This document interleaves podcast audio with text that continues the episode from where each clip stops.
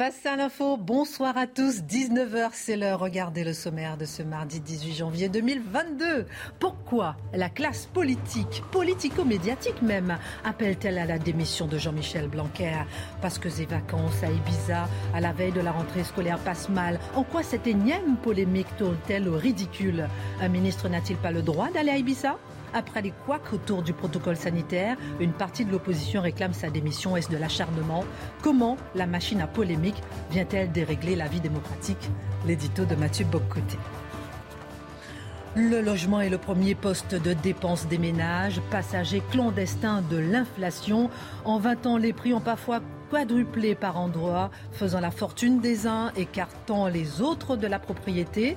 Mais voilà qu'une réforme, celle du DPE, le diagnostic de performance énergétique, menace de transformer, au nom de la cause environnementale, plusieurs millions de logements en passoires thermiques. Il sera impossible de les mettre en location. La France, déjà en manque de logements, peut-elle se le permettre? Est-ce la mèche d'une bombe sociale que l'on vient d'allumer? Explication Dimitri Pavlenko. L'islam de France est en pleine transformation. Le Conseil français du culte musulman est en passe de désintégration au profit d'une nouvelle instance calquée sur un modèle allemand.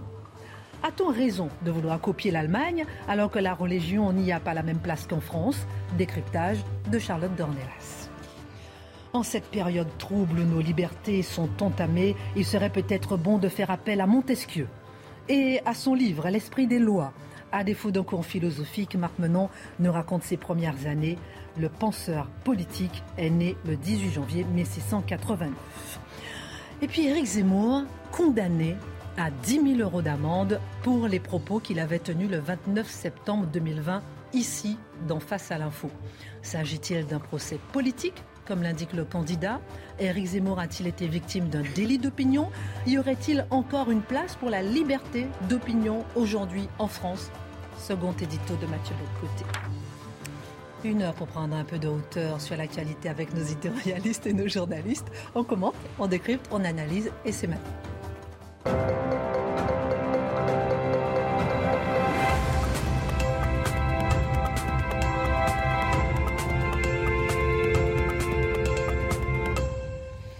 Ravi de vous retrouver dans Face à l'info. Bonsoir à tous. J'espère que vous allez bien. Pour la première fois, je m'exprimerai sur euh, les propos d'Éric Zemmour sur les mineurs isolés.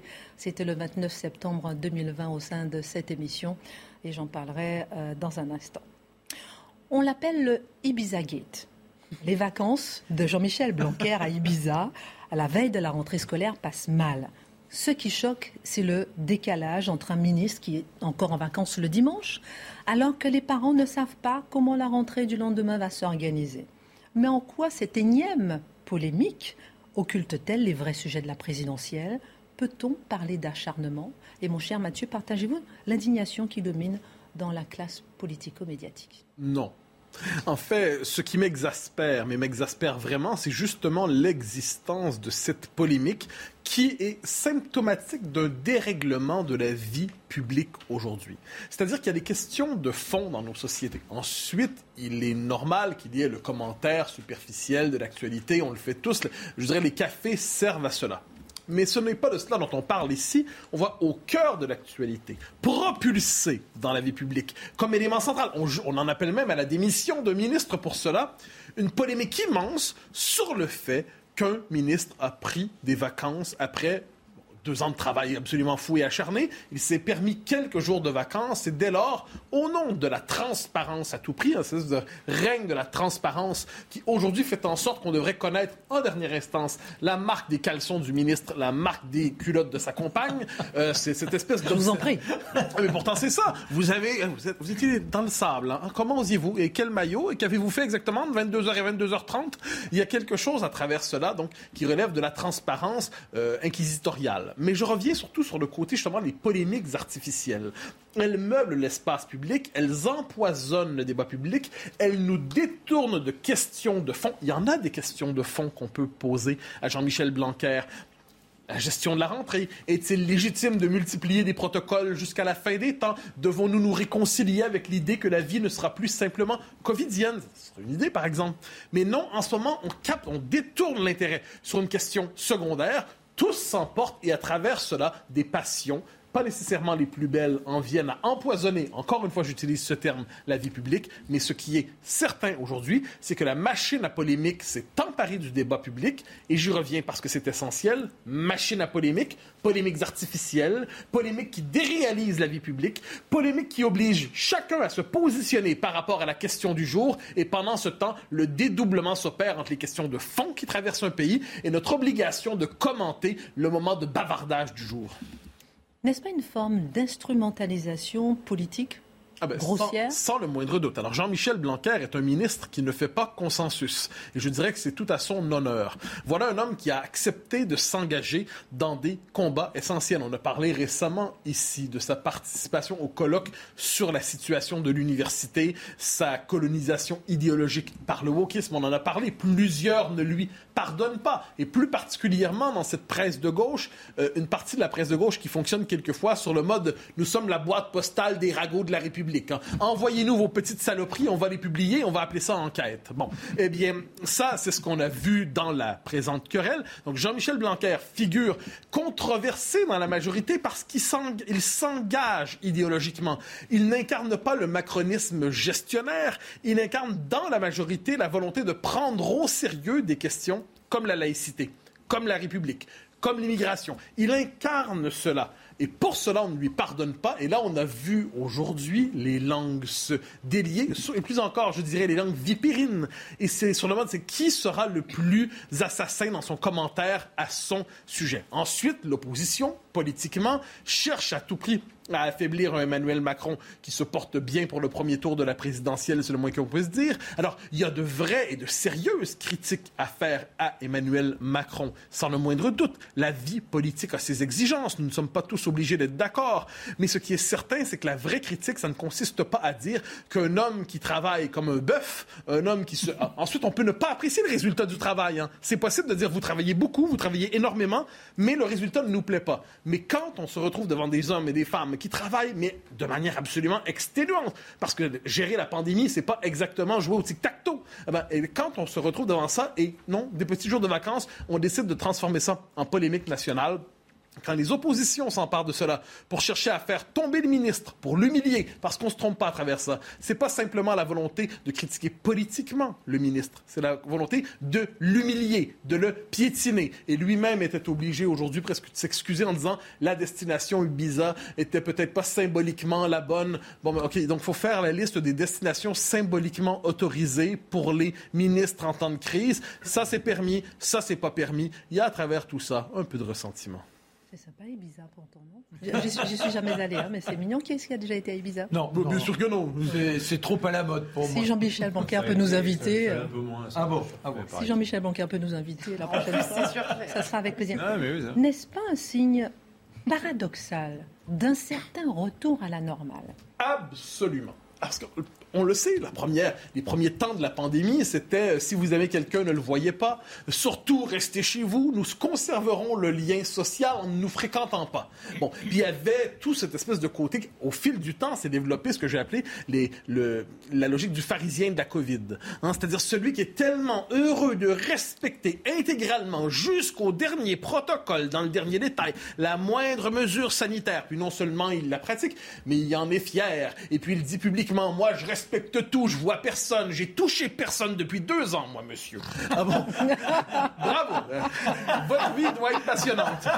Et là, qu'est-ce qu'on voit à travers cela? On voit un ministre qui, tout simplement, réclame le, droit de retour à une certaine normalité, c'est-à-dire le droit des vacances quand on travaille, le droit d'être un humain normal. Et là, ensuite, on nous dira, au milieu des vacances, hein, il n'aurait pas pu aller simplement, je sais pas, faire du camping en Normandie, ça aurait été mieux. Alors, moi, j'ai absolument rien contre la Normandie, j'adore, j'ai déjà, déjà, pris mes vacances là-bas, comme d'autres, mais dans les circonstances, est-ce qu'il y a des destinations, je le redis, qui ne sont pas autorisées? Retour à la normale, pourquoi? Parce que les gens ont de nouveau envie de se serrer la main, de se faire la bise, d'aller au restaurant, d'aller au café, de ne pas penser qu'à la COVID, de ne pas vivre dans le stress permanent covidien, de ne pas vivre dans l'urgence permanente qui fait en sorte que tout pourrait toujours basculer demain.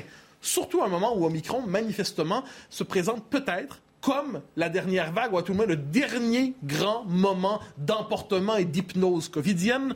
Alors qu'un ministre veuille prendre des vacances, je trouve que c'est une bonne nouvelle. Et ce qui me dégoûte à travers cela, ce sont les petits policiers de l'intime qui disent Ah, il a osé prendre des vacances, il nous a pas dit où, il nous a pas dit comment et avec quoi. Est-ce qu'il a mangé au buffet Alors tout ça, tout ça personnellement m'exaspère. La logique policière de la transparence intégrale m'exaspère. Et j'y reviens. Prendre des vacances, ça fait partie de la vie. Est-ce que vous êtes en train de nous expliquer qu'il y aurait peut-être une forme de ressentiment, de jalousie? Ah, mais bien sûr que si, mais bien sûr que si. Alors, nulle surprise, hein, la bête humaine est une bête dévorée par le ressentiment et la jalousie, de temps en temps portée par des sentiments glorieux, honorables et généreux, trop souvent baignant dans la médiocrité. Hein. L'être humain ne trouvera pas rédemption sur cette terre, disons ça comme ça, mais il peut y travailler. Cela dit, ce qu'on voit en ce moment, c'est le ressentiment. Le mot Ibiza, dans les circonstances, s'il avait choisi une autre destination, moins marquée. Saint-Malo, par exemple Oui, oui, mais on pourrait en trouver d'autres. Imaginez Montréal. Mais, mais, en plein hiver, moins 30. Mais si, j'entends par là, là, il y a une destination chargée, qui a un côté bling-bling, mais on s'en fiche. Mais on s'en fiche. Donc, le côté bling-bling, et là, on nous dit, c'est le ressentiment qui dit, bon, il se permet des vacances de luxe. Ah, et là, vous voyez les commentaires sur Twitter et les réseaux sociaux, c'est un peu gênant. Cet homme se permet d'avoir les pieds dans le sable, alors qu'on sait, alors qu'on sait qu'il a continué à travailler là-bas. C'est la vertu de la COVID, dans le télétravail. Et c'est le côté malheureux de la COVID, le télétravail. C'est-à-dire, d'un côté, on peut amener le travail chez soi en vacances, et de l'autre côté, on n'est jamais vraiment en vacances. Bon. On l'a compris, c'est notre époque. En fait, c'est le téléphone portable. Quoi qu'il en soit, il a continué à bosser. Mais à travers tout cela, il a, je dirais, humanisé son travail à la fin de l'année. Alors oui, ressentiment à cause de la destination. Heureusement qu'il n'a pas pris une photo d'une manière ou de l'autre, parce que là, ça aurait été la catastrophe. Mais oui, puis je, je crois comprendre qu'à travers tout cela, il y a ressentiment. Il y a cette espèce de, je dirais, pas seulement de gauche là-dessus, mais de populisme ascétique, qui rêve de voir, si vous vous souvenez, je crois que c'est Laurent Fabius qui, pour prouver qu'il était un ministre comme les autres, avait décidé de présenter à tous son déjeuner de carottes râpées. Hein, c'est, ce qu'on pourrait appeler le côté scandinave de la politique contemporaine. Dire, moi aussi, moi aussi, je suis dans l'ascétisme, regardez-moi.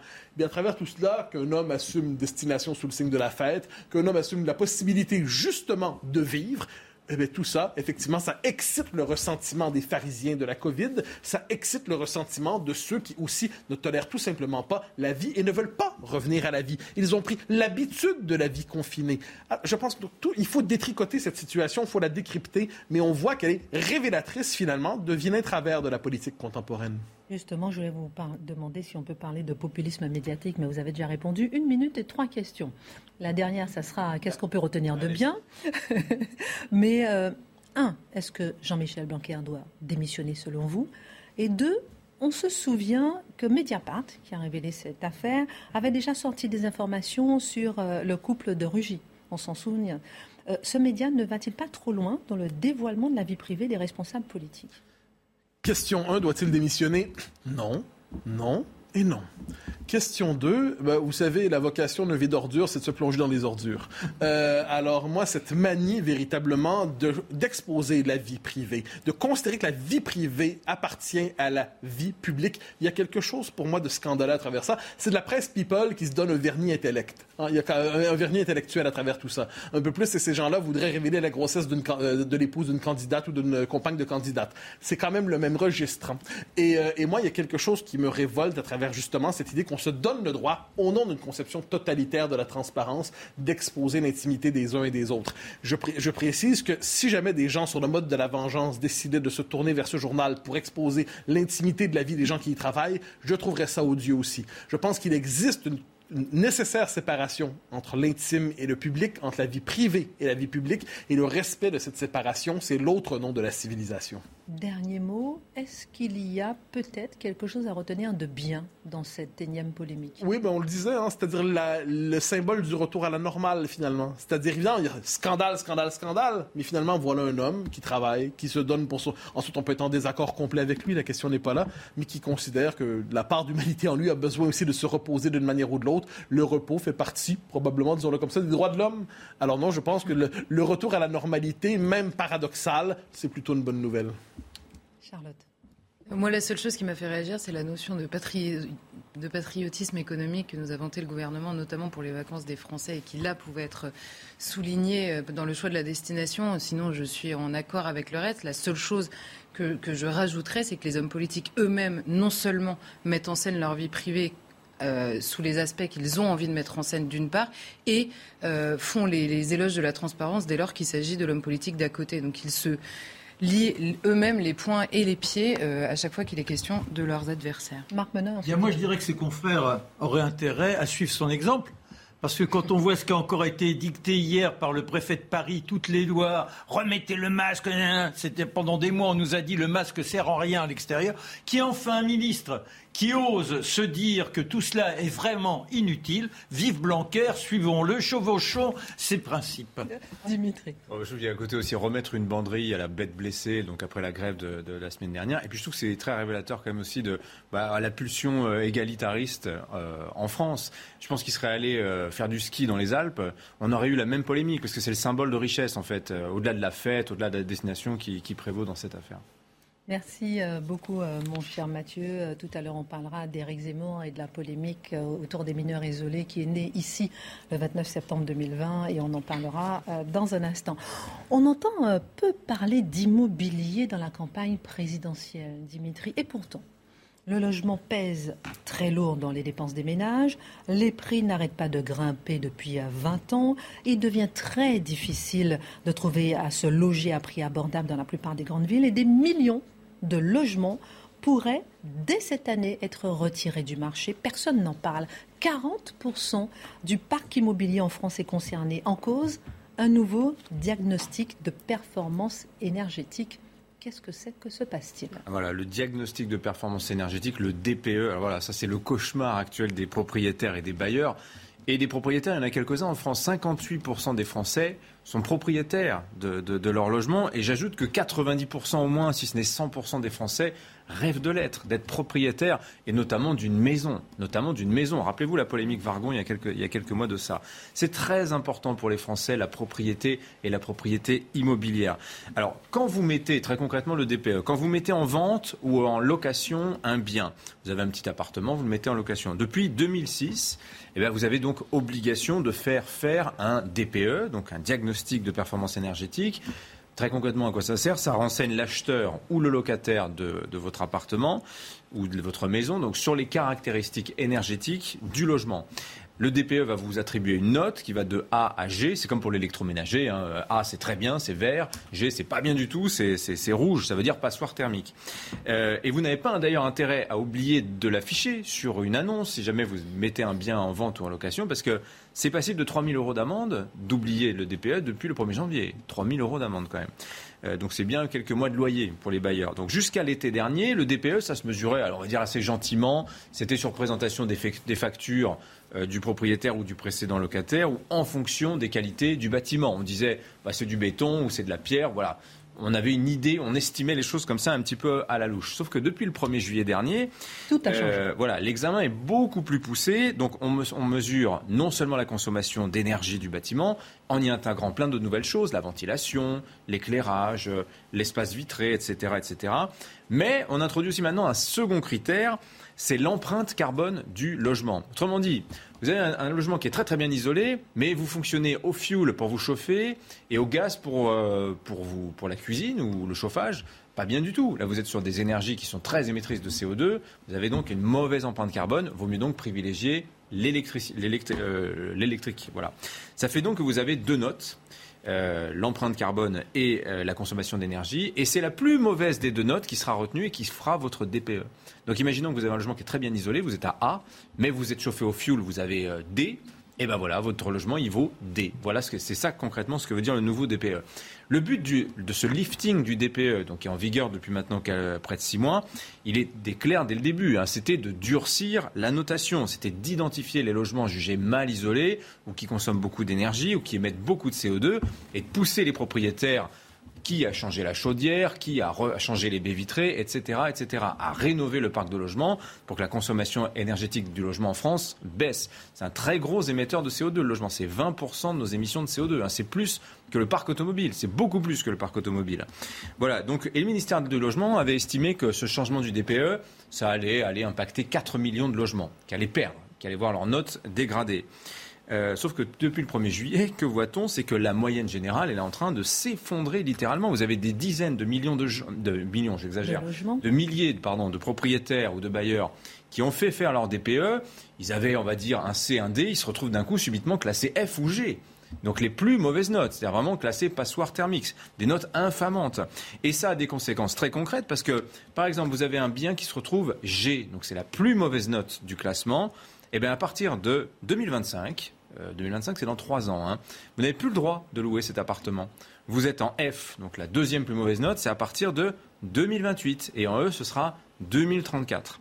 Donc les professionnels de l'immobilier nous disent en fait ça ne va pas être 4 millions, ça va être 7 à 8 millions de logements à rénover qui vont être concernés. Et s'il n'y a pas de rénovation, il n'y a plus de location et à terme peut-être il n'y a plus de vente.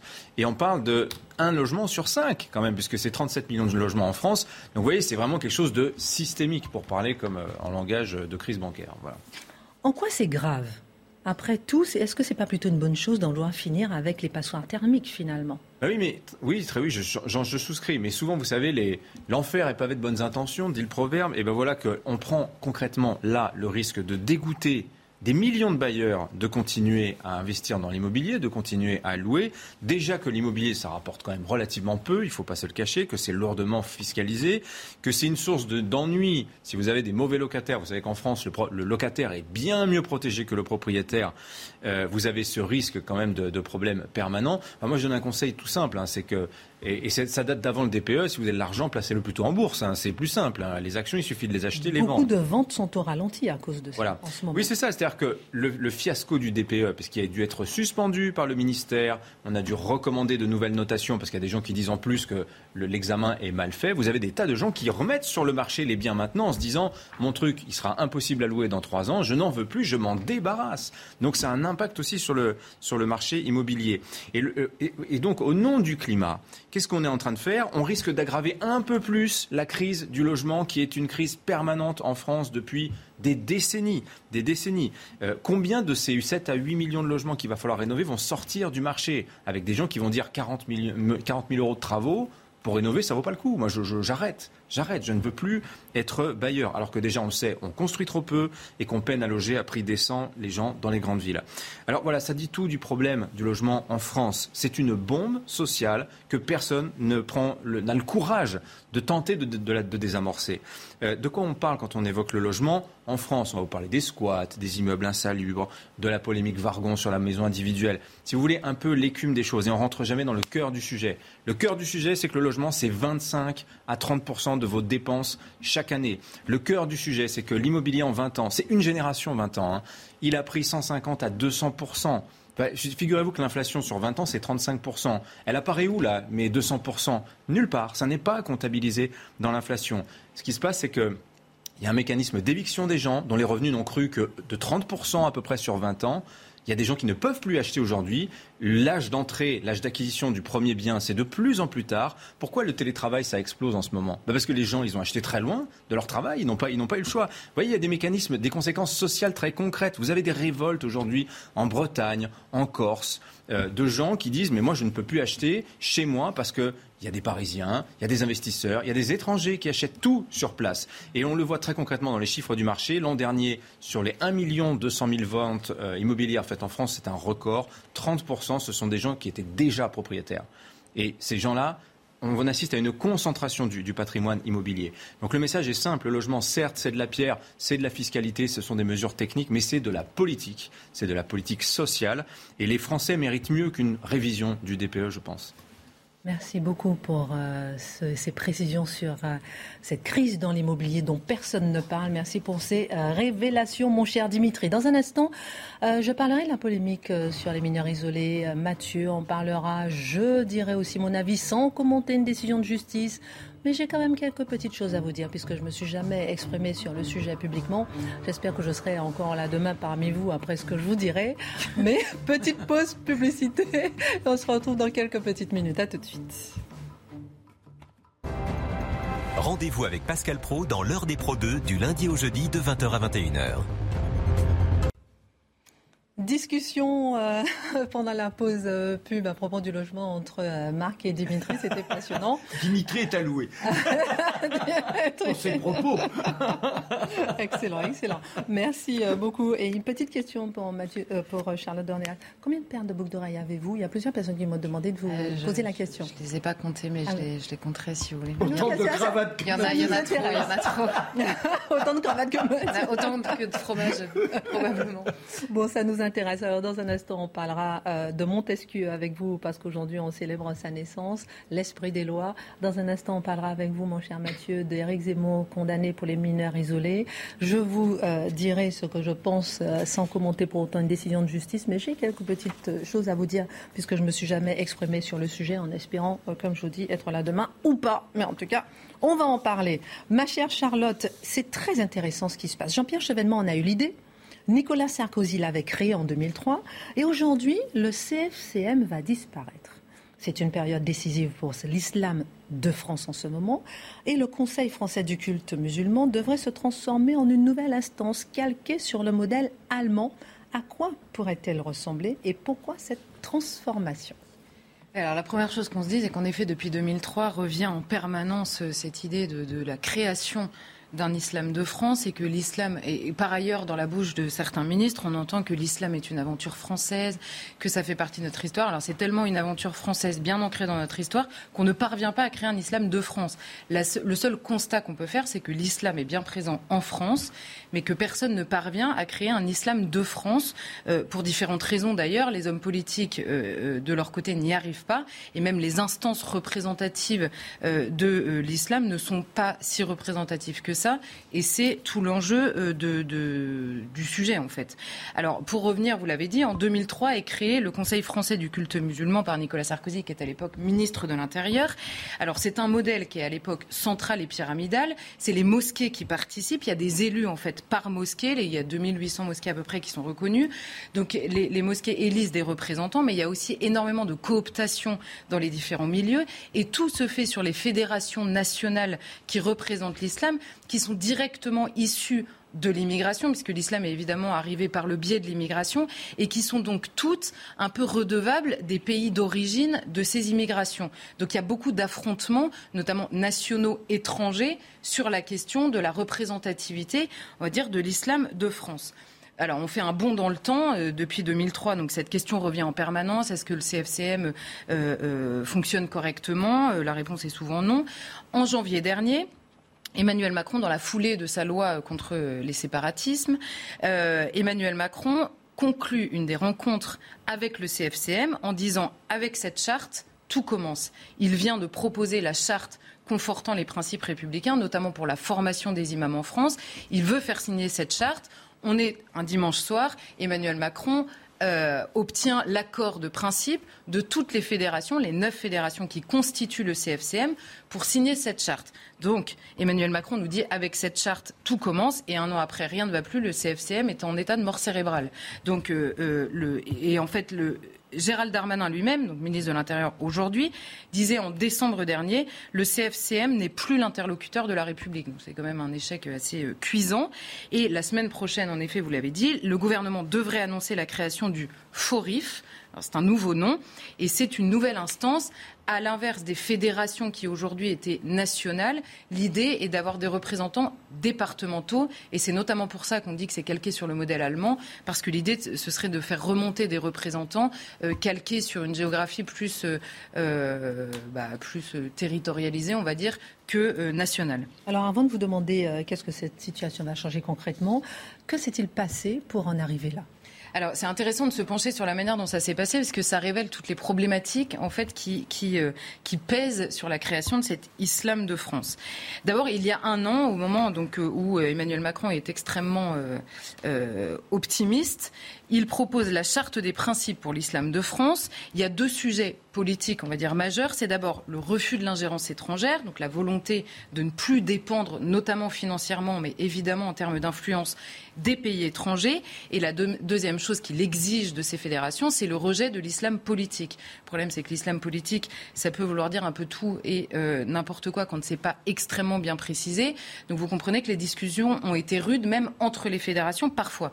Mais le véritable point c'est quand la charte exige la supériorité des principes de la République sur les principes religieux. Là, il y a énormément de batailles. Là encore, les mots ne sont pas très précis, puisque on dit en permanence que, c'est une chose de respecter la loi, c'est une chose de respecter les lois de la République, c'en est une autre euh, d'exiger des gens qu'ils placent leurs convictions au-dessus ou en dessous des lois pour euh, évacuer la, question de l'islam. Tous les hommes politiques du monde placent leurs convictions au-dessus des lois, puisque leur but dans la vie, c'est de se faire élire pour changer la loi en fonction de leurs convictions. Donc c'est complètement absurde d'exiger des gens que leurs convictions soient au-dessus ou en dessous. Donc vous voyez, il y a une confusion sur les mots en permanence qui, je pense, empêche aussi le fond du débat.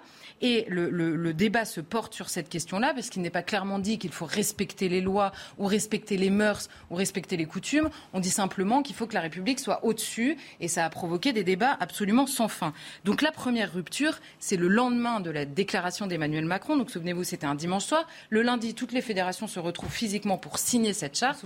Et là, trois fédérations manquent à l'appel deux fédérations qui dépendent beaucoup plus de la Turquie, une autre qui est euh, indo-pakistanaise, refusent de signer le texte.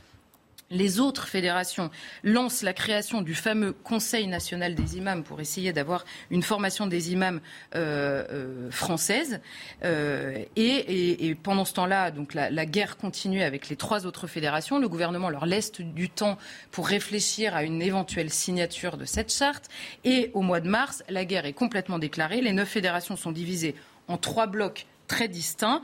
Euh, et le ministre de l'Intérieur commence à expliquer que le CFCM, ça commence à bien faire. Il y a les premières déclarations où il lâche un peu le concept. Il lance ses assises territoriales décentralisées via les préfectures. Il demande donc aux préfectures de rassembler les musulmans dans les différents départements pour essayer de trouver des représentants qui soient euh, sur un modèle différent du CFCM.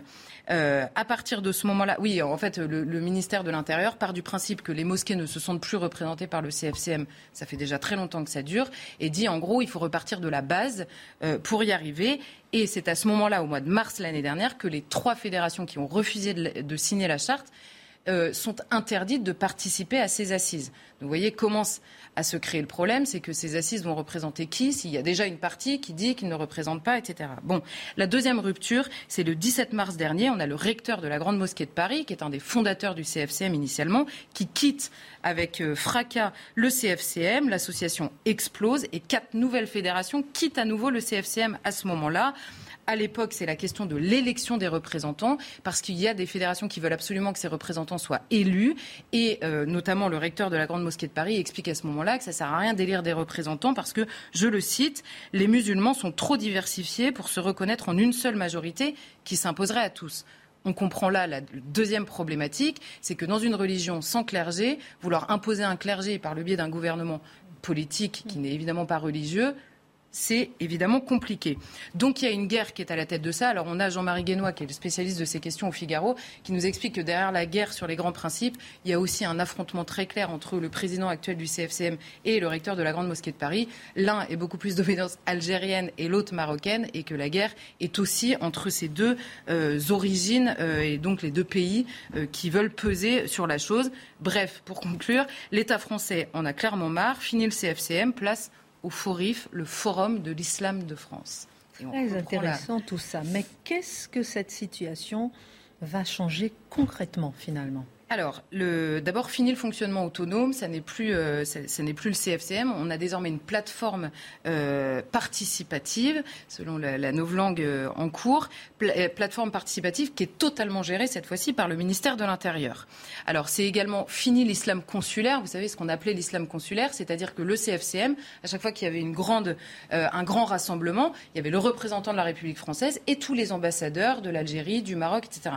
Ça, on veut mettre un terme pour que précisément l'islam soit beaucoup plus français. Donc on dit, en gros, on échange les capitales étrangères pour les départements français. Et euh, la question du modèle allemand, c'est non seulement la, question de la départementalisation euh, de, de, la représentation, mais également les termes qui sont abordés. Il y a aujourd'hui quatre grandes thématiques la formation des imams, la prévention des actes anti-musulmans, la charte des principes républicains et l'engagement pour la présence de l'islam dans les prisons, les hôpitaux et dans l'armée. Et la dernière rupture, qui est quand même une véritable rupture, c'est le positionnement de l'administration française. En clair, dans cette nouvelle instance, le ministère de, l'Intérieur nomme les représentants de l'islam en France, enfin des départements euh, en France, sur conseil des préfectures. En gros, euh, on est sur quelque chose qui est à la fois assez autoritaire et absolument pas démocratique dans la gestion euh, de l'islam de France. En gros, on a dit qu'il y a eu une cooptation à l'intérieur du CFCM qui a remplacé quasiment l'élection. Bah, maintenant, la cooptation, elle se fera par le biais des préfectures ou du ministère de l'Intérieur. Pas sûr que ça règle euh, beaucoup le problème. Mais alors, faut-il croire en cette nouvelle organisation de l'islam de France? Bah, La première chose qu'on peut dire, c'est que la disparition du CFCM ne fera pleurer personne à l'intérieur comme à l'extérieur de la chose. Ça ne marchait plus, tout le monde était conscient euh, de la chose. Mais je crois que les problèmes restent entiers. Pourquoi? D'abord, il y a des fédérations qui sont exclues, qui représentent des gens. Évidemment, qu'est-ce qu'on fait de cette partie-là? Est-ce que l'État déclare que ces gens-là ne sont pas musulmans? Est-ce que c'est à l'État de le faire? Évidemment non. Donc le problème de la, du séparatisme, on va dire, de ces euh, fédérations-là par rapport à ce que propose reste évidemment entier. Ensuite, les mosquées qui étaient de plus en plus nombreuses à être très peu convaincues par le CFCM euh, ne risquent pas nécessairement d'être convaincues par des représentants qui sont nommés par le ministère de l'Intérieur et non pas forcément élus à l'intérieur des mosquées. Et ensuite, comment concerner des jeunes musulmans qu'on sent de plus en plus appartenir à l'islam comme nation plutôt qu'à une autre nation quand on va leur expliquer qu'il y a une mise très claire sous tutelle de leurs représentants qui sont désormais nommés par le ministère de l'Intérieur, le tout dans un pays où on leur explique que la laïcité euh, sacralise la séparation des pouvoirs. C'est compliqué euh, d'imaginer que ça puisse mieux se passer. En clair, euh, et on comprend très bien quand on lit tous les textes, l'État français, depuis le début, poursuit une chimère, c'est-à-dire que par rapport à l'histoire qui est la nôtre, il traite la question de l'islam en France exactement comme si c'était un catholicisme pour les musulmans. Il le traite de la même manière, comme si les religions étaient les mêmes, comme si elles se pensaient de la même manière, et surtout comme si elles se pensaient de la même manière en France. Évidemment que dans les religions, et on pourrait le dire de toutes, mais c'est particulièrement vrai euh, avec l'islam, il y a une partie religieuse qui est celle de la foi, et là, euh, euh, il y a une pleine liberté de l'exercice de la foi pour les musulmans comme pour les autres. Mais il y a la question de la politique et la question surtout des mœurs et de la culture. Ces deux questions-là, la politique, c'est la question des lois tout à l'heure, elles s'imposent de manière drastique, que ce soit sur le terrain de la sécurité et de tout le reste. Donc pour régler la question de l'islamisme, il est évident que la loi s'applique en France de la même manière pour tout le monde. Et sur la question de la culture, soit on défend de manière extrêmement drastique la question de l'assimilation en disant qu'il faut s'éloigner de la partie civilisationnelle de l'islam en France, ce qui est nouveau évidemment pour tous les musulmans qui arrivent en France, qui ne devraient pas l'être pour la troisième ou quatrième génération. Mais il est évident que penser qu'on va régler le problème de l'islam en essayant d'établir de manière parfaitement artificielle un clergé dans une religion qui ne pense pas l'idée même du clergé et qui ne pense pas non plus dans son histoire la séparation des pouvoirs temporels et spirituels, c'est poursuivre une chimère. Ça fait depuis 2003 que ça dure. J'ai peur que ça dure encore quelques années. Marc voudrait réagir en direct. Bah déjà, oui. Euh, quand vous faites une analogie avec l'Allemagne, c'est un véritable échec, l'Allemagne. À partir de là, euh, ce n'est pas la bonne solution. Moi, j'en viens à l'idée, il faut avoir des bulles qui permettent l'assimilation. Il faut expliquer à tous ceux qui sont en rupture ce qu'est la laïcité, ce qu'est notre nation et comment faire un ensemble. Merci euh, beaucoup Charlotte pour ces précisions et cette analyse, hein, parce que ça nous euh, intéresse euh, beaucoup. Alors dans un instant, juste avant, juste après d'ailleurs Marc et avant Mathieu, je vous parlerai un petit peu de cette polémique sur les mineurs isolés intervenue ici le 29 septembre 2020 avec Eric Zemmour qui était à l'époque notre chroniqueur. On en parlera dans un instant. Marc Menant. Hmm? En cette période, oui, en cette période trouble où nos libertés sont entamées, je disais en titre, il serait peut-être bon de faire appel à Montesquieu et à son livre L'esprit des lois. Il est né le 18 janvier 1689. L'occasion euh, pour vous, non pas de faire un cours philosophique, mais de raconter peut-être euh, ses premières années. Vous le faites tellement bien. Oui, alors on va pas faire tout de suite de petit gamin braillard, le petit nourrisson oh, qui vient d'apparaître. Je vais vous donner simplement, ben, c'est pour répondre à Mathieu tout à l'heure, et je dirais d'une certaine manière à Charlotte né pour la médiocrité nous sommes accablés par les esprits sublimes. Pour qu'un homme soit au-dessus de l'humanité, il en coûte trop cher à tous les autres. C'est à méditer, ça, non Voilà. Alors, avant d'arriver à, un tel, à une telle envergure de l'expression, d'avoir poussé l'intelligence au plus loin, qui est-il? Il naît dans une famille de juristes depuis Jeanne d'Albret, c'est-à-dire la maman d'Henri IV, on est du côté de ce roi Henri. On a bénéficié de cette promiscuité, voire de cet attachement pour obtenir des terres. On est très bien établi, on a un château et on est aussi au Parlement de Bordeaux. L'éducation, elle sera formidable forcément on dispose de bons précepteurs, il a une curiosité infinie et quand il perd sa maman, il est toujours très choyé. Et ce qui est extraordinaire, c'est son caractère. C'est-à-dire, il dit, moi, c'est la joie qui m'habite. Je me lève le matin, je suis heureux. Il n'y a pas un instant où le chagrin vient m'imposer ses ombres. Il n'y a pas un instant où soudain l'ennui m'accable. Non, non, non. Et si d'aventure j'ai un petit souci, eh bien, je prends un livre, c'est une lecture, et me voilà tout guiret. C'est quand même un beau tempérament. Méditons cela et prenons son élan. Il quittera le giron familial pour se rendre à un collège qui est tenu par les oratariens. Les oratariens sont des gens qui ont une philosophie et une pédagogie qui échappent à cette férule de la règle et où on doit apprendre par cœur. Ils partent du principe que tout à chacun doit se placer dans la vivacité de l'esprit, dans la capacité d'analyser ce qui lui est enseigné. C'est formidable. Ce sont les questions que l'on devrait aujourd'hui encore essayer de résoudre en nous interrogeant sur ce que nous proposons à nos élèves. Et ça, c'est formidable, parce que forcément, ça permet d'avoir des élèves sortant de l'ordinaire. Il en ressort dans cette capacité à la réflexion, il a une plume de plus en plus haletante.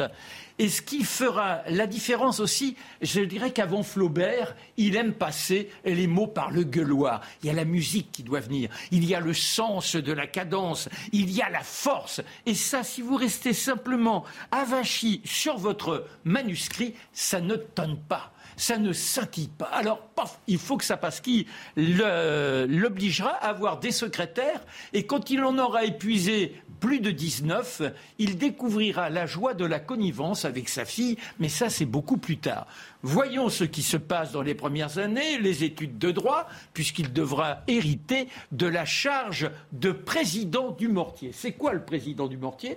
Bien, dans une chambre régionale, vous avez les petites chambres, et puis il y a la grande chambre, et c'est celle qui est présidée par euh, le président du mortier, c'est celui qui a le plus d'importance, et c'est ça qui l'attend. Mais on a aussi dans la famille des vignes. C'est-à-dire que cet homme-là aura la chance de ne jamais s'intéresser aux affaires comme un Voltaire. Voltaire, pour constituer une fortune, il faut avoir le sens du placement. Il aurait eu besoin de Dimitri Pavlenko. Mais il s'est bien débrouillé quand même, Voltaire.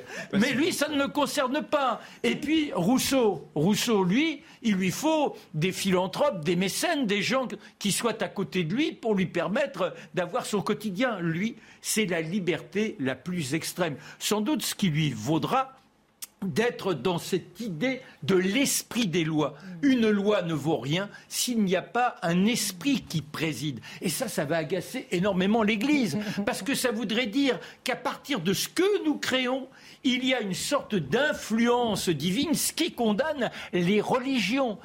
Alors quand il sortira ses livres, forcément, il sera mis à l'index, très mal vu par la Sorbonne. Son premier écrit, ce sont les lettres persanes.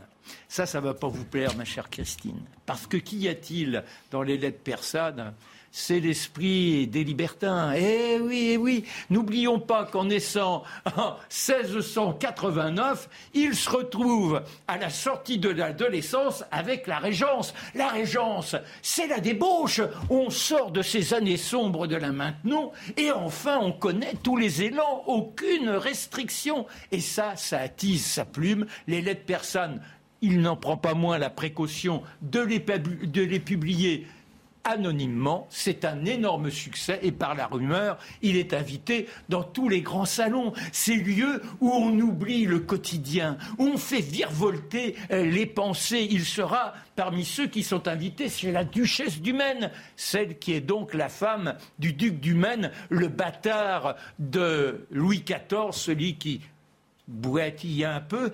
Et au château de Sceaux, on a créé une chevalerie, c'est la chevalerie des chevaliers de la mouche à miel. C'est pour s'amuser de tout ce qui existe dans l'aristocratie. Et la duchesse, elle, aime comme ça provoquer son petit monde. Et il en est. Lorsqu'il devient le président de la cour de Bordeaux, c'est aussi parce que son oncle décède et c'est à nouveau une énorme fortune qui lui échoue. Grâce à la duchesse, une autre encore. Vous voyez, les relations, les femmes, elles l'aiment. Parfois, il est un peu sévère avec elles, mais il estime qu'elle nous instille cet esprit d'indépendance et qu'elle nous permette d'aller plus loin dans la liberté. La justesse de Lambert fait tout pour qu'il soit élu à l'Académie française. Elle obtient le résultat malgré l'opposition du cardinal de Fleury qui n'a pas beaucoup aimé les fameuses lettres, persanes. Mais quand il se présente à l'Académie, il n'est pas bien vu. C'est un tel, je dirais, un, tel silence qu'il décide de quitter le monde et de voyager, voir tout ce qui se passe en Europe. Il prend une chaise à porteur extrêmement confortable et quand il se présente dans les cités, il lui faut chercher le monticule, celui qui permet d'embraser l'endroit où il se présente. Il veut humer les parfums qui montent jusqu'à lui, avoir une idée du grouillement, percevoir les mœurs, et c'est ainsi qu'il imbibera tout ce qui se passe en Europe, restera longuement en Angleterre, et de là passera ensuite à l'écrit de l'esprit des lois qu'il dictera entre autres à sa fille Denise, qu'il découvre à son retour de voyage, à la 4 ans, et elle n'avait jamais vu son papa. Vous n'avez pas emmené l'esprit des lois? Ah, je l'ai laissé au bureau. Vous m'aviez dit de le descendre, je l'ai laissé au bureau.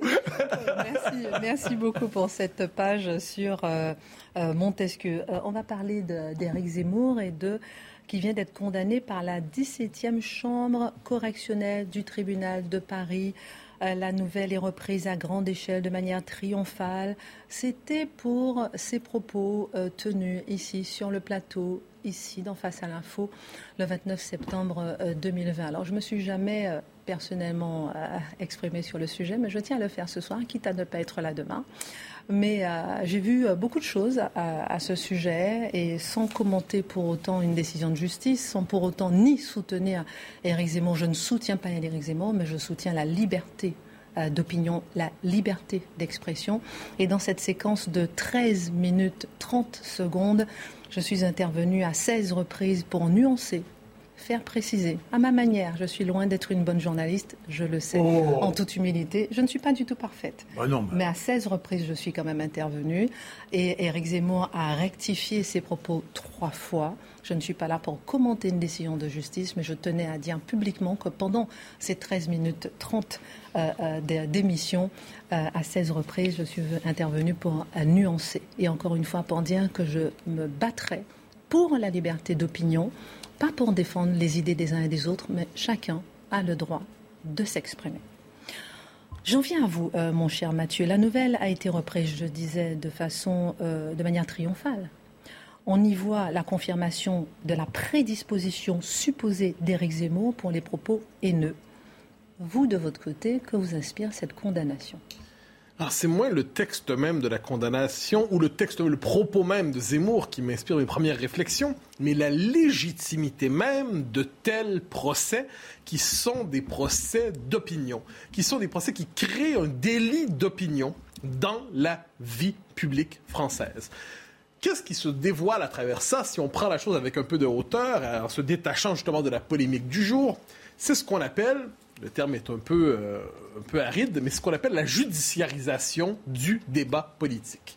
C'est-à-dire que de plus en plus, les opinions autorisées, les constats autorisés, les analyses autorisées doit, seront mises sous tutelle par des tribunaux qui de plus en plus prétendent fixer les, paramètres donc de la parole autorisée dans l'espace public, qui se donnent le droit de dire ce constat, vous pouvez le faire. Ce constat, vous ne pouvez pas le faire. Ce constat, vous pouvez peut-être le faire, mais en utilisant d'autres mots. Et plus encore, nous jugerons de l'intention que nous vous prêtons dans tel propos. Donc, nous décidons véritablement de tutéliser la vie publique, de nous en emparer.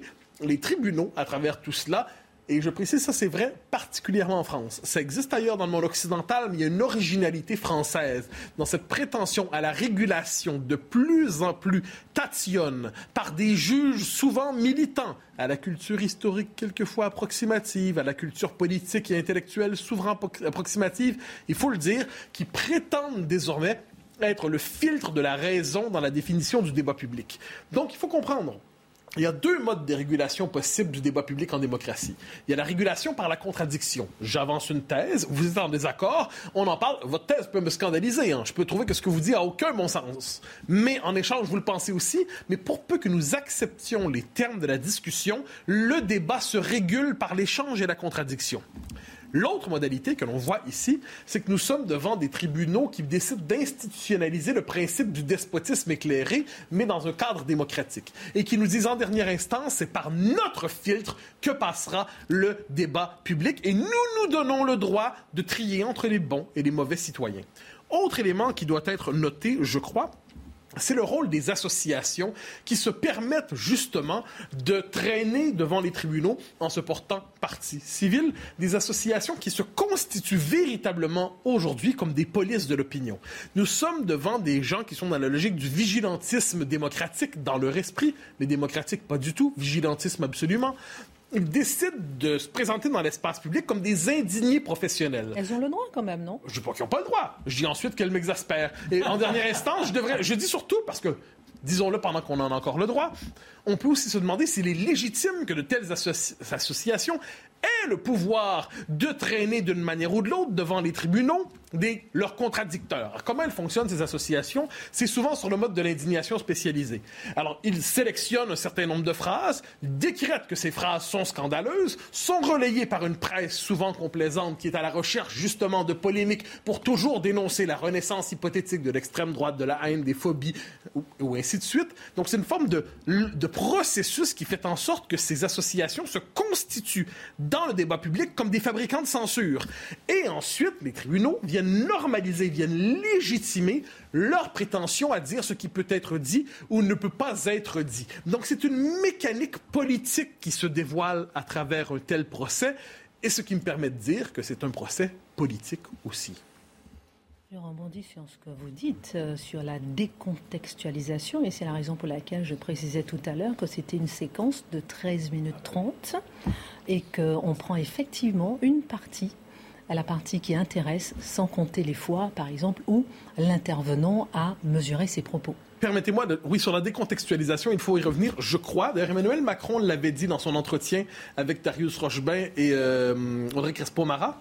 Il disait la décontextualisation de la parole publique est aujourd'hui un des dangers, des dangers, des dangers pour la démocratie. J'ai beaucoup aimé cette phrase. On prend une phrase, on la découpe, on, l'enlève, on, lui enlève son contexte, on lui enlève aussi les nuances qui peuvent l'accompagner, on enlève la phrase qui arrive trois paragraphes plus loin mais qui vient la modérer ou l'équilibrer. On prend la petite phrase, on la jette sur les médias sociaux, on, on dit à chacun allez, indignez-vous. Ça crée le rituel d'indignation obligé. Chacun se demande de quelle manière témoigner de l'horreur que lui inspire cette phrase.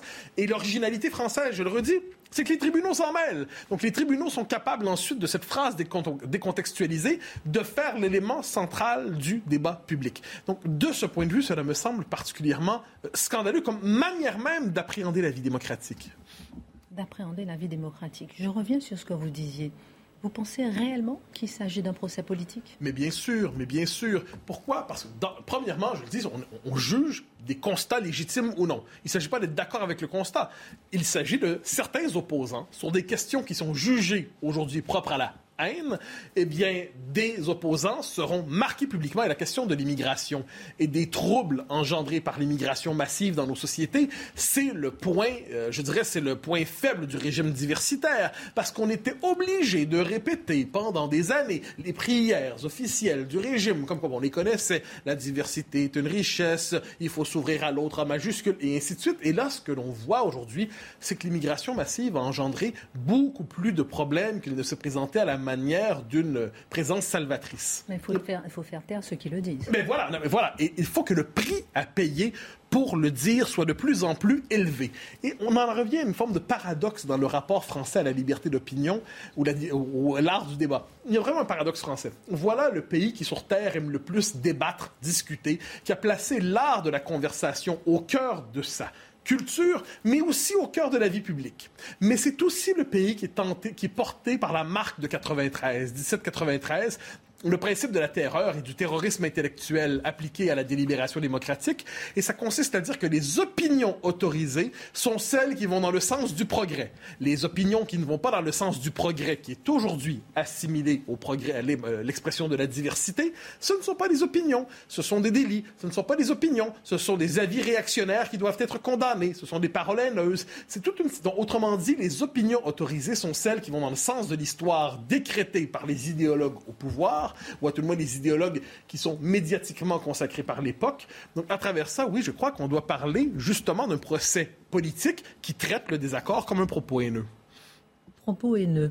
Oui. C'est toujours le concept? Ah, C'est le concept central pour penser la censure dans le régime diversitaire, dans la société qui sacralise les minorités, dans la société qui se fonde sur l'idéologie multiculturaliste. Je fais une petite parenthèse avant que vous continuez. Euh, encore une fois, on ne commande pas une décision de justice et encore une fois, en, aucun cas, euh, je ne soutiens Eric Zemmour, mais rappelons quand même que 20 procédures en cours, une seule condamnation pour la haine, alors qu'il n'avait pas ce jour-là fait appel mais toujours justement cette haine et ces propos haineux qui lui sont reprochés. Bah oui, c'est le petit haineux, hein, selon la formule consacrée par certains. Alors, le problème est le suivant, c'est que c'est un concept, le propos haineux, qui est à ce point déséquilibré qu'il révèle sa dimension idéologique et militante. Qu'on me permette de donner quelques... Parce qu'il y a des catégories de la population qu'on peut détester. C'est permis, c'est même encouragé. Deux citations données par notre ami, notre collègue Eugénie Bastier aujourd'hui sur Twitter. Caroline de Haas disait ainsi en 2018 Un homme sur deux ou sur trois, on se passe de la précision, est un agresseur. On pourrait considérer que c'est de l'amalgame et c'est un propos qui généralise sur les hommes des propos assez, assez violents. Ou encore la toujours subtile et nuancée Alice Coffin qui disait à propos des hommes, euh, je sais, il faut sur le plan symbolique, qu'il fallait éliminer leur présence dans la culture pourrait trouver que c'est un propos un peu haineux, ça. Eh bien non, parce que ça ne vise pas la catégorie. C'est-à-dire le propos haineux, on le sait, c'est écrit comme tel. Critiquer la majorité, même de manière violente, ce n'est jamais haineux. Critiquer les revendications, même de manière modérée, des minorités, ou tout le moins de ceux qui prétendent parler en leur nom, c'est haineux. Et là, j'aimerais revenir juste un instant sur un, mot. C'est comme le racisme. Hein. Le racisme est toujours à sens unique. Le racisme est toujours à sens unique. Il n'est pas partagé à travers les différentes communautés. C'est toujours l'expression de la société occidentale par rapport à ses minorités. Je reviens sur les trois fameuses condamnations de Zemmour, incluant celle d'aujourd'hui. La première, on s'en souvient, c'était euh, la plupart des trafiquants sont noirs et arabes. On s'en souvient, c'est la condamnation. La question n'est pas de savoir est-ce que c'est vrai ou si c'est faux. Si c'est vrai, on va se questionner sur ça. Il y a des causes sociales, il y a des causes sociologiques, il y a des causes économiques, il y a des causes culturelles. On va réfléchir. Si c'est faux, c'est du mauvais journalisme. Point final. C'est pas haineux ou pas haineux. C'est une observation factuellement juste ou non. Je vois pas ce que la haine vient faire là-dedans. Ça peut choquer. D'accord, mais la question n'est pas là. La question est est-ce que c'est vrai ou faux? Moi, je suis un peu à l'ancienne là-dessus. Le vrai ou le faux convient davantage que le choqué, pas choqué. La liberté d'expression permet de choquer. Ah, vous avez tout, les gens ont tout à fait le droit d'être choqués. Mais ensuite, je n'ai pas le droit, à mon avis, de transposer devant les tribunaux mon sentiment d'indignation ou de colère. Deuxième élément, on s'en souvient, il parlait de l'incompatibilité entre l'islam et la France. Alors, on peut considérer qu'il a tort, on peut penser que c'est une mauvaise analyse sociologique, on peut penser qu'il se trompe, on peut penser qu'il a raison. Ah non, on ne peut pas penser qu'il a raison parce que c'est haineux. Donc, l'analyse sociologique, qui est une analyse qu'on peut mener. Ensuite, reste à voir si elle est bonne ou mauvaise. Eh bien non, elle est pensée comme haineuse. Et là, aujourd'hui, on le sait, on ne reviendra pas dans le détail sur la question des mineurs isolés. Alors, qu'est-ce qu'on voit à travers tout ça? C'est l'extension du domaine de la censure, c'est l'extension du domaine des constats interdits, c'est la volonté de polisser la parole de telle manière qu'on ne pourra parler de certaines questions qu'avec les mots autorisés par le régime et les censeurs qui considèrent que de leur point de vue, on peut dire ça, on peut pas dire ça. Donc, moi, je traite ça, cet événement-là, aujourd'hui, non pas sur le fond de la querelle, je traite sur la, la légitimité même de traîner les gens devant les tribunaux pour des constats, qu'on soit en accord ou non avec eux. Dernière question, 20 secondes pour répondre en dernière instance, quelle est la fonction, selon vous, de ces différents procès? Ah, mais c'est le restauration. On restaure à travers ça l'ostracisme. On restaure le bannissement public. On transforme les, le contrevenant intellectuel en contrevenant idéologique, en délinquant idéologique. On le transforme en pestiféré. On le condamne à franchir, justement, on le reporte à l'extérieur du, euh, du cordon sanitaire. C'est une manière de diaboliser. Et on voit que même certains, aujourd'hui, et même hier, disent, mais quand on a de telles condamnations pour propos haineux, on devrait être inéligible à toute les fonctions de la République. Ça, c'est porté par plusieurs. Donc, c'est une manière de créer une forme de déchéance de nationalité et de citoyenneté réservée aux mal-pensants. Qu'est-ce que des propos haineux? J'aurais bien aimé un jour que vous reveniez sur cette question. Ah, mais je le ferai avec plaisir. Excellente suite de programme. Tout de suite, Pascal Pro. Tout de suite, Pascal Pro et ses invités dans l'heure des pros 2.